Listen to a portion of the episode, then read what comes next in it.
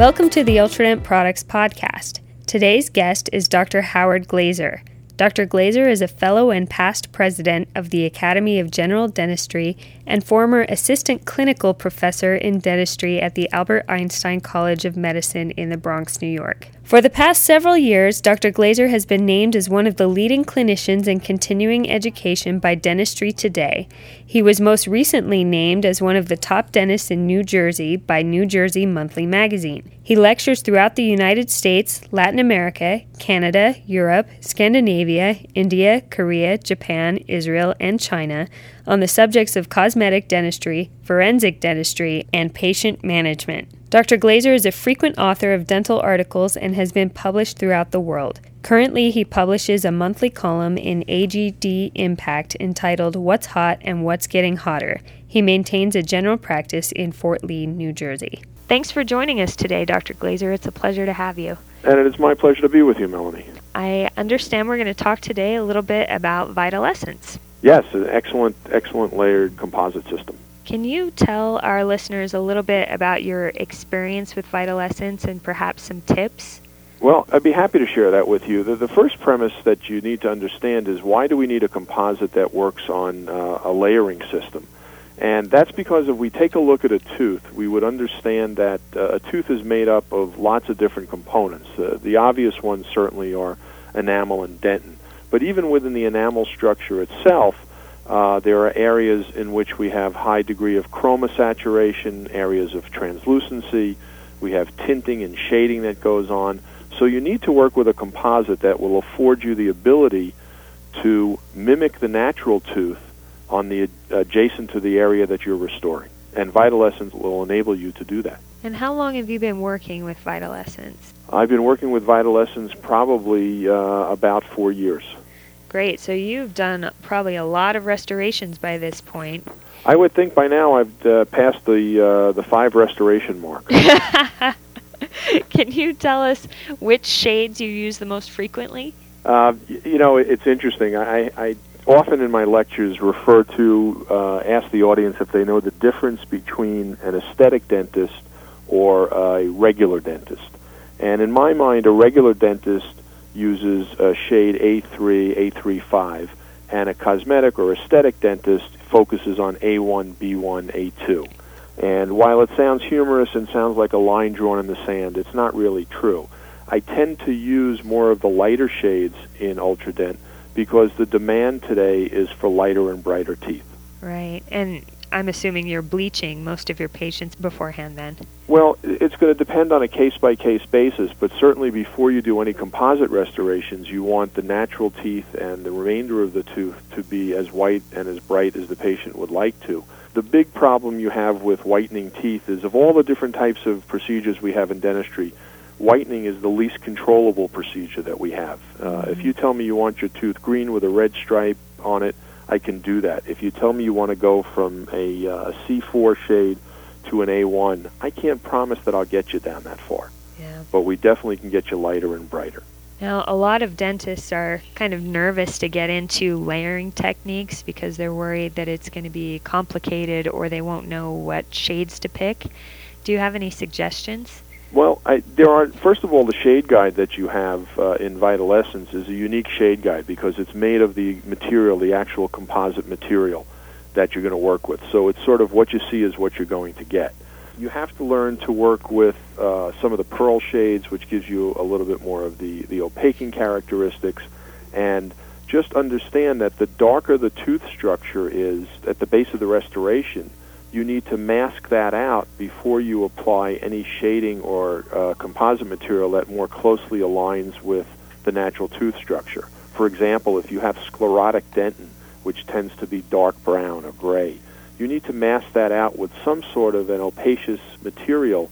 Otherwise, you're going to have that dark black or gray leak if you will, visually through the restoration. Do you use one of the opaque shades to do that? I, I, I would tend to use the opaque shades that you have uh, in the kit. Uh, very often, uh, we can work with the opaque shades very significantly to mask that out, and it makes it uh, makes it a very nice way to work.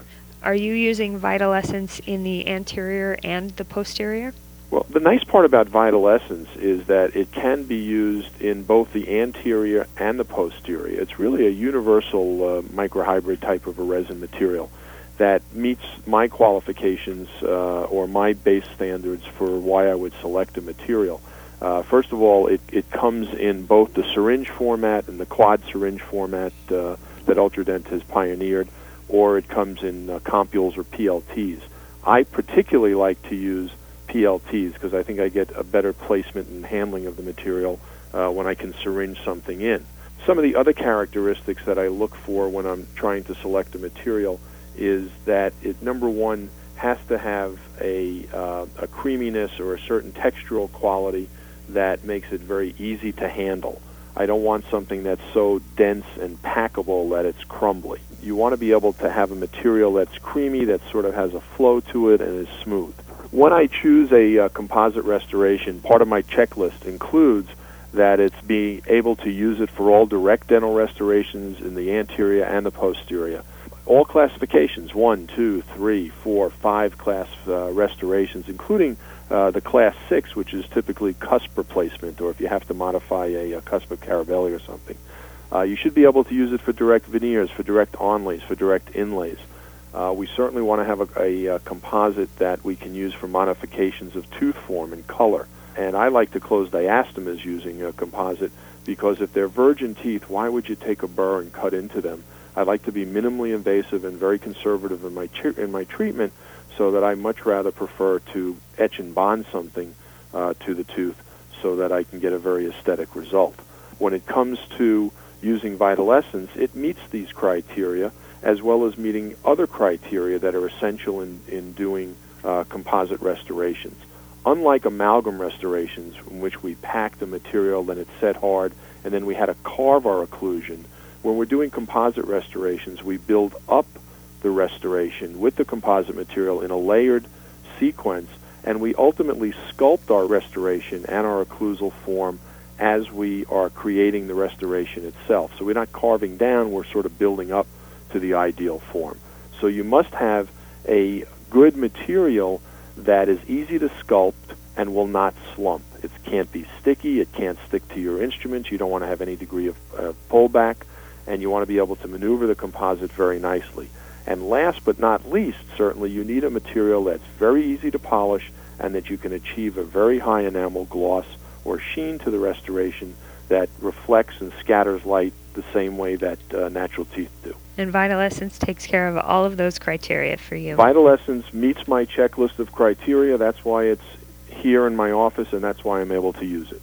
Now, talking about shade selection again, I've heard different theories on layering. Dr. Morgan, for example, will pick the dentin's shade from the center. She says it's almost always A2.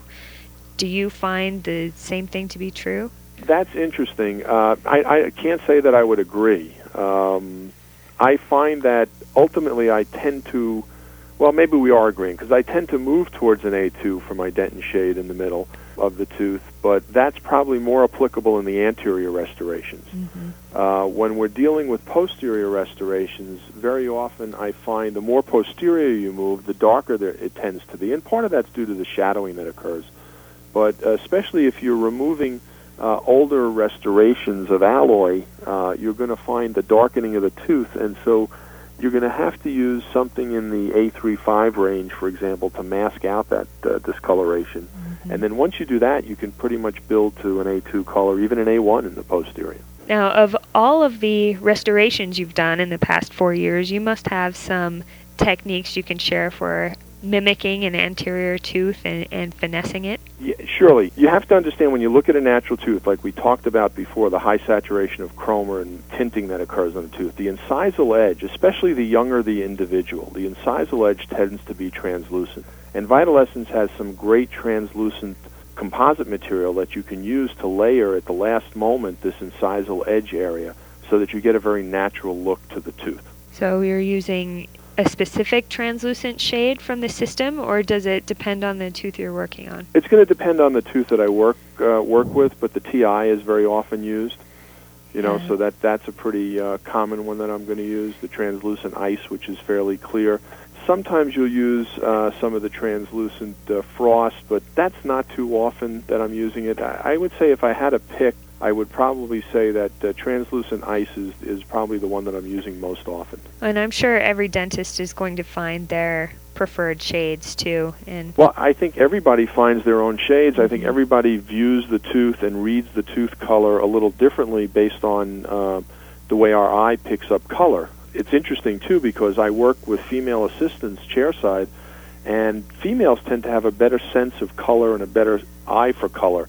So I'm never at fault for having my assistant uh, help out with shade selection, as well as we let the patient also uh, look at the shades that we plan to use and work with a big mirror so that they can see the shades. And sometimes we'll even mock up a tooth first, especially if we're doing incisal edge uh, recontouring or a, a class three or four. Maybe we'll lay a little material on that tooth first so that they can have a sense of uh, what the shade's going to be. In the posterior, frankly, that's very difficult to do. So we aim to pick the uh, the shade as, as best we can. And that's another advantage to that all composite shade guide is being able to show your patients, I'm sure. Well, not only is it an advantage to showing the patient because as I mentioned earlier, what you see is what you get, but as a practitioner, I know that if I pick up the uh, the particular shade that I'm going to use, an A2 or an A3, what I'm looking at, or a pearl frost or a pearl neutral, I know what I'm looking at is what I can expect to see and have in my restoration. And that's critical to having and being successful. Now I know you must have some lectures coming up. Can you I, tell I our- lecture quite a bit around Yeah. the country and around the world, and I've been very fortunate to do that. Uh, my forte is on what's hot and what's getting hotter in new products, materials, techniques, devices, technology, and uh, including writing a monthly column in AGD Impact magazine by the same title, What's Hot and What's Getting Hotter. I'm sure a lot of our listeners would be very interested to come and see you speak live. Is there a place they can go to see when your next dates are? Uh, if any of the listeners uh, want to know where I'm lecturing in a neighborhood near them or coming to a theater soon, uh, it's uh, H Glazer, that's H G L A Z E R 264 at AOL dot com. And I'll be happy to, if they request a schedule, I'll be happy to send them a schedule. Great. Well, thanks so much for joining us today, Dr. Glazer. We It's appreciate been a pleasure, Melanie, and I, and I appreciate you helping to educate uh, my colleagues as well as myself uh, by providing good materials for us to ultimately help the end user, and that's the patient. Thank you. Thanks for tuning in to today's podcast. For a full archive of our podcasts, please visit podcast.ultradent.com. To submit a question or comment for a future podcast, please send an email to ultradentnews at ultradent.com or leave us a voicemail at 800 268 9010.